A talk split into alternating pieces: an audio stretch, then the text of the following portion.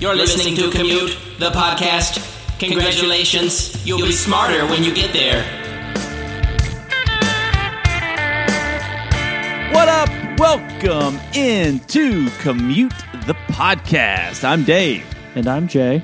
And we are about to take you on a deep dive on three topics that we find interesting, and we're betting that you might just find them interesting as well. We can promise you this, you'll be smarter when you get there. On this edition of Commute, for a lot of things in life, the rules are pretty clearly defined on how you become qualified to do them, right? I mean, to become a doctor, you go to med school. Lawyer, law school. How about a Wikipedian? For a website that has a reputation of anyone can edit anything, it's often nearly impossible to become someone whose edits on the popular website Wikipedia actually stick. If you ever saw a commercial for McDonald's in the eighties and nineties, you probably remember a magical fictional world called McDonaldland, inhabited by some strange, sort of lovable, but mostly creepy characters. But thirty years later, where are these characters, and what is the status of McDonaldland? What was Grimace? I mean, he was like a piece of jello. I, I will tell you what the theory is, and then you can decide for yourself. If you woke up tomorrow and found out that you were a billionaire, how do you think you'd spend your money? Maybe a couple cars, maybe a couple houses, maybe you'd even buy an island. I'll bet you one thing you wouldn't do, at least I know I wouldn't do it because it sounds like a lot of work, start a brand new city. All of that on this edition of Commute. Let's get it.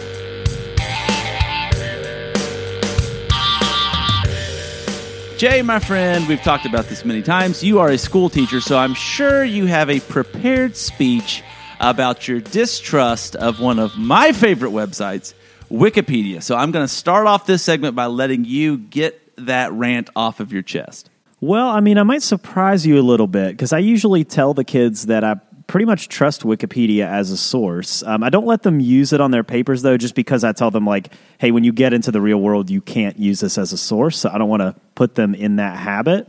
But, I mean, I use it for things when I'm trying to find things out. I know you and I share in common that uh, we're both too scared to watch horror movies. So mm-hmm. one of my favorite yep. things yep. to use Wikipedia for is to read the plot of horror movies because I still want to know what happens. I just don't want to watch it. one hundred percent. One of my favorite things I've ever read was how the Saw trilogy went because I'm definitely never watching Saw, but I just thought it was kind of an interesting premise. But anyway, uh, Jay, the first ever edit on Wikipedia, in case we get this, the first ever edit took place on January fifteenth, two thousand one, so just over twenty years ago. And I'm glad that you share my love for Wikipedia, because I really do. I love Wikipedia. I use it literally every day. And while I do understand why folks like yourself don't promote it as a scholarly source, it's an incredible place for information. But, Jay, the same unique attribute that makes it an incredible resource for information is the same thing that makes it ultimately untrustworthy, right? Anyone can edit anything on the site. At least that's what we're told. How does it really work? If I go change the famously short Tom Cruise's height to six foot seven instead of whatever he actually is, four eleven or whatever, would it stay like that forever? For a while? For a week? For a day? For an hour? Who are the gatekeepers of truth on Wikipedia, and how do they become that way? I got interested in this, Jay, when I read an article the other day about a lady that has devoted a, a major portion of her life to basically scanning Wikipedia and making sure that the Nazis and Adolf Hitler are properly portrayed in the historical accounts of World War Two. Okay, her name is, uh, this is going to be hard to pronounce, Cassinia Kaufman. Kaufman wanted to change the often soft and bluntly far too kind language around Nazis and Hitler to reflect the actual horrors of World War Two. But she just had one problem. She struggled to get her updates to actually stick. Her changes would almost immediately get changed back. Well, let's take a step back and discuss how Wikipedia editing actually works. It's basically a role-playing game, or an R P G for short, Now, Jay, we've previously talked about the R P G game Dungeons and Dragons on this show, and Wired Magazine compares the Wikipedia editing process to the game. So let's stick with that. It'll make it really simple to understand. There are roughly six and a half million pages on Wikipedia. So in R P G speak, that would be quest locations.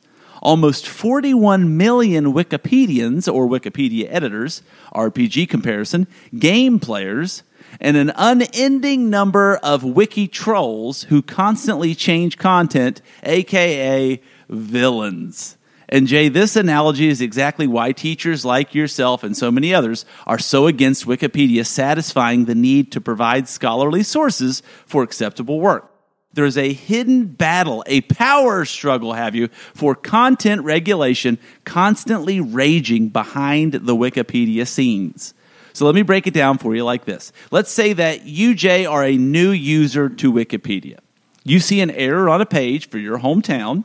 You make an edit, and you submit your reasoning for the edit as, I'm entitled to make this change because I grew up here, and I went to college, and I have a degree in history. Depending on the size of your town, your edit may stay for a bit, but it will more than likely be almost immediately removed because the general rule of thumb by Wikipedians, you know, the gatekeepers of the content, is that any edit must stand or fall based on its ability to be verified with citations by reliable and vetted third-party sources, a k a. J, it takes a ton of work. To become someone capable of making a standing edit, and going back to the R P G analogy, you have to build up your character. You got to earn some street cred by developing third-party articles yourself and increasing your success rate of implementing minor edits on wiki pages that actually get approved. One of the most prolific editors is a guy named Steven Pruitt. Pruitt has successfully made over three point eight million edits on Wikipedia since two thousand six.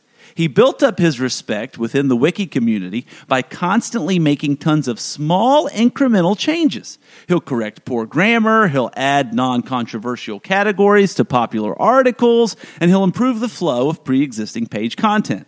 So Jay, armed with this new knowledge that I just dropped on you, it's amazing that anything works as well on the internet as Wikipedia does. Like, it's truly amazing. Sure, there are trolls like me wanting to change the height of celebrities and mess with a rival sports team's mascot. But people like Steven Pruitt have devoted their lives to defending the honor of the wiki article, even if important changes, like those being attempted by Kaufman, the World War Two crusader I referenced at the beginning, sometimes get a little caught in the in-between. So I'm kind of thinking about, like, what if Wikipedia was started today?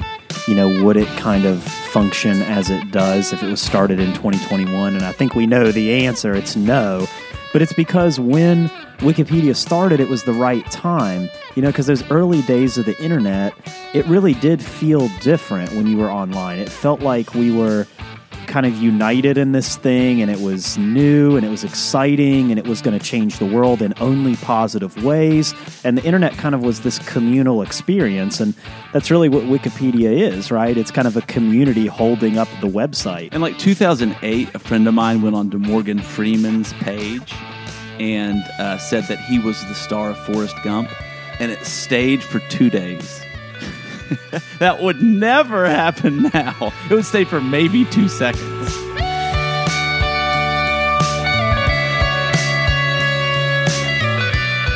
So, Dave, I know you're not really a fast food guy now, but I'm sure that you were to some degree as a child. And uh, when you'd run through the McDonald's drive-thru or when you'd see McDonald's commercials on T V, does the name McDonaldland sort of ring a bell for you? Does that bring back any images? Thousand percent, man. Two quick stories on this. One, if any of our listeners have kids, they'll feel me on this. When you take your kids to your parents' house, so when, when they go to the grandparents, they'll they'll use stuff that you used as a kid. And so when my son goes to my parents' house, occasionally he'll use a plate that I got from a McDonald's Happy Meal in, like, I don't know, nineteen ninety-four.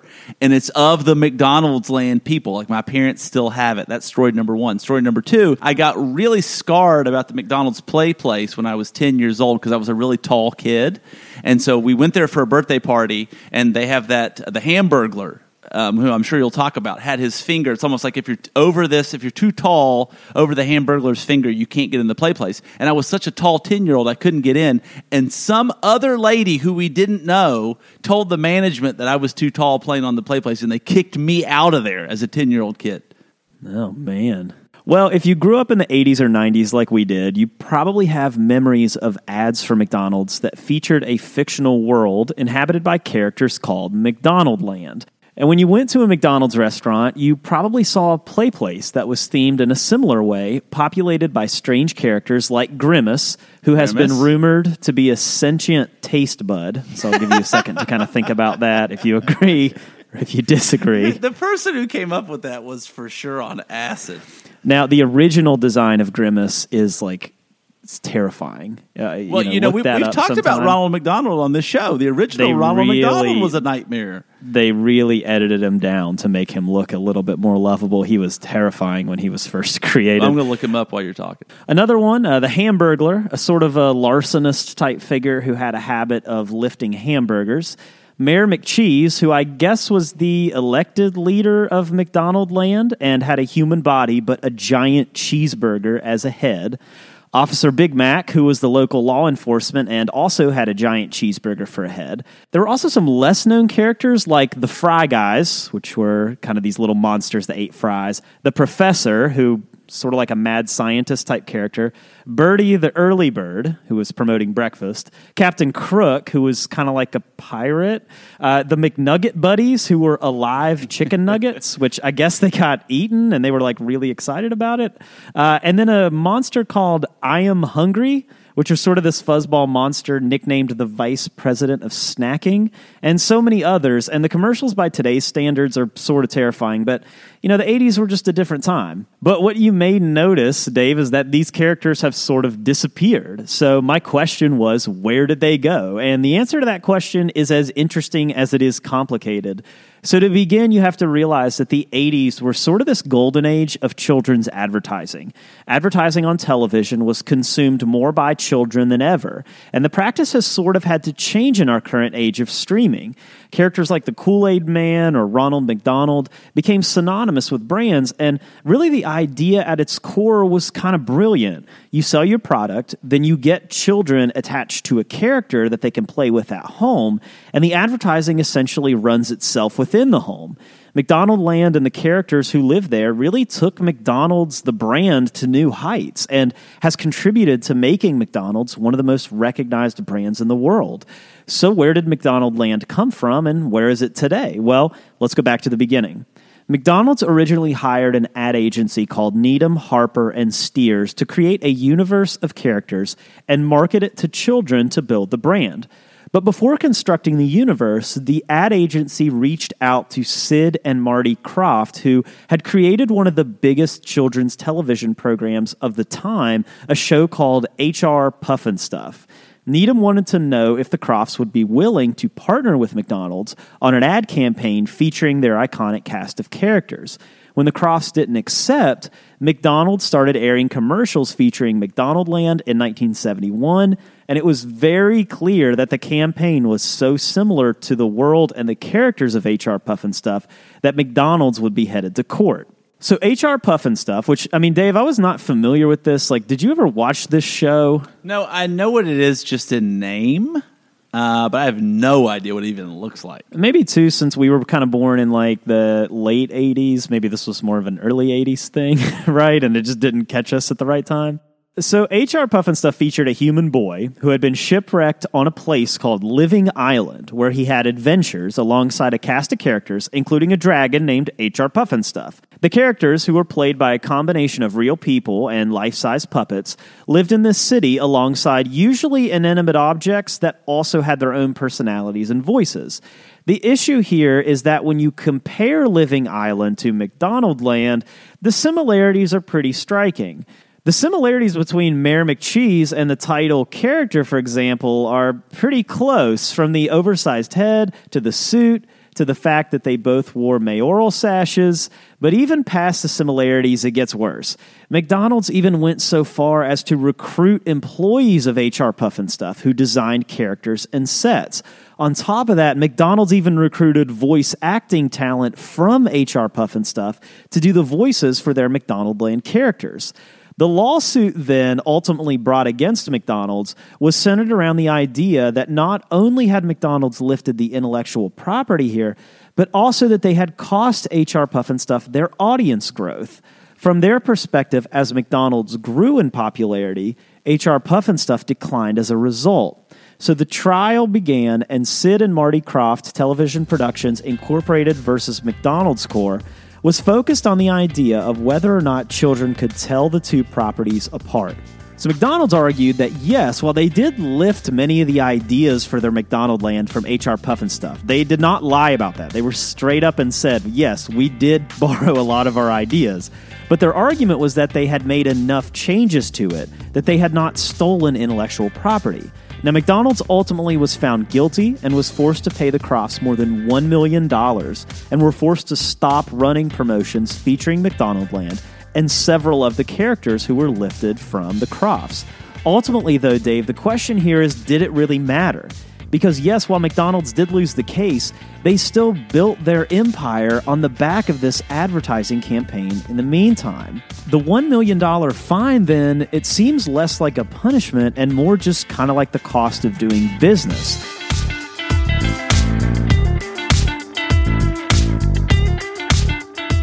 All right, Jay, finally, uh, you know how we did a segment a while back on the impact money can have on happiness? You remember that? Yeah, I think we came to the conclusion that uh, more money does not equal more it happiness. It does not, but do you remember what was the max total that the research says will influence your happiness? I believe it was uh, seventy-five thousand dollars. That's it! My man listens to my segments. seventy-five thousand dollars is what the research says, roughly, uh, is the amount that up until then, money affects your happiness. After that, eh, it's not always a given. If you aren't careful, money after seventy-five thousand dollars that you make will not make you happier. Now, Jay, while I think both of us believe that research, it's also hard to think that a billion dollars wouldn't just kind of automatically make you a teeny bit happier, right? I mean, I, I know it's more money, more problems, but still.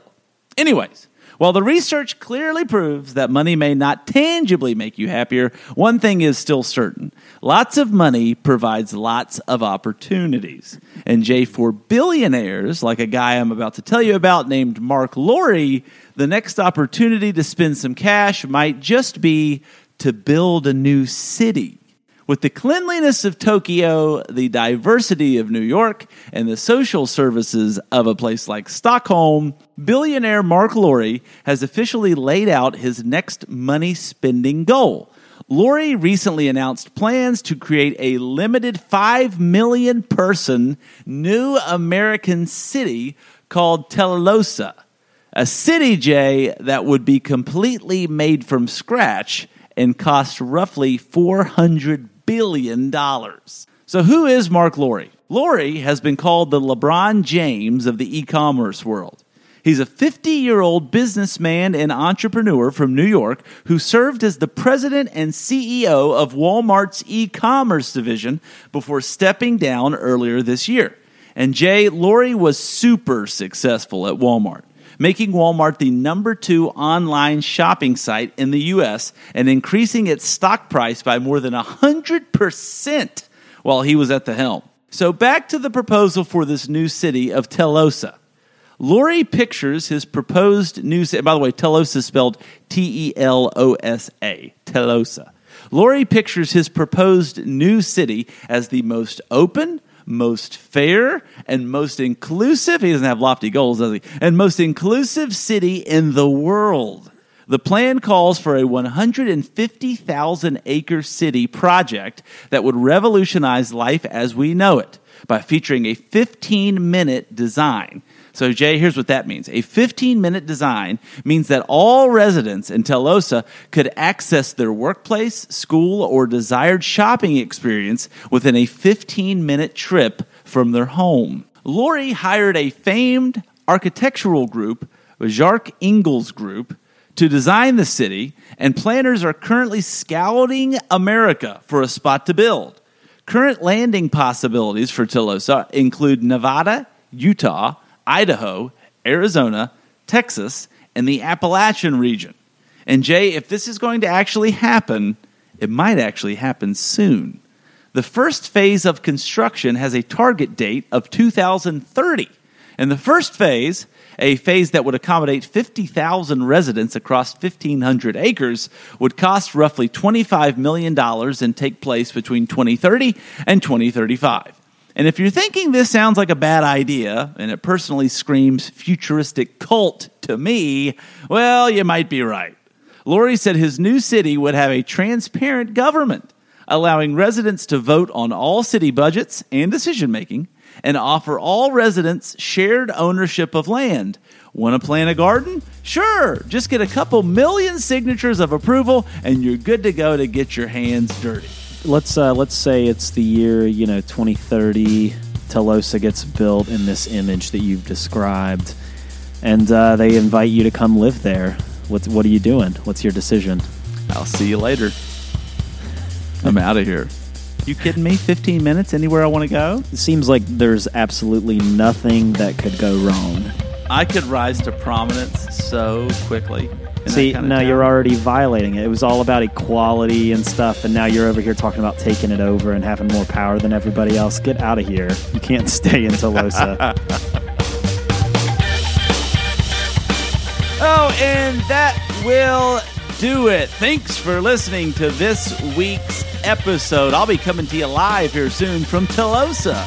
Don't forget to rate, subscribe, and review to the show on Apple Podcasts or your favorite podcast platform. It means a lot to us. Check us out on social. We're on Twitter, Facebook, and Instagram. And you can always say hey at our website, commute the podcast dot com. Music for Commute is provided by my main man, Jason Sammons. For Jay Sisson, I'm Dave Traub. We'll see you next week.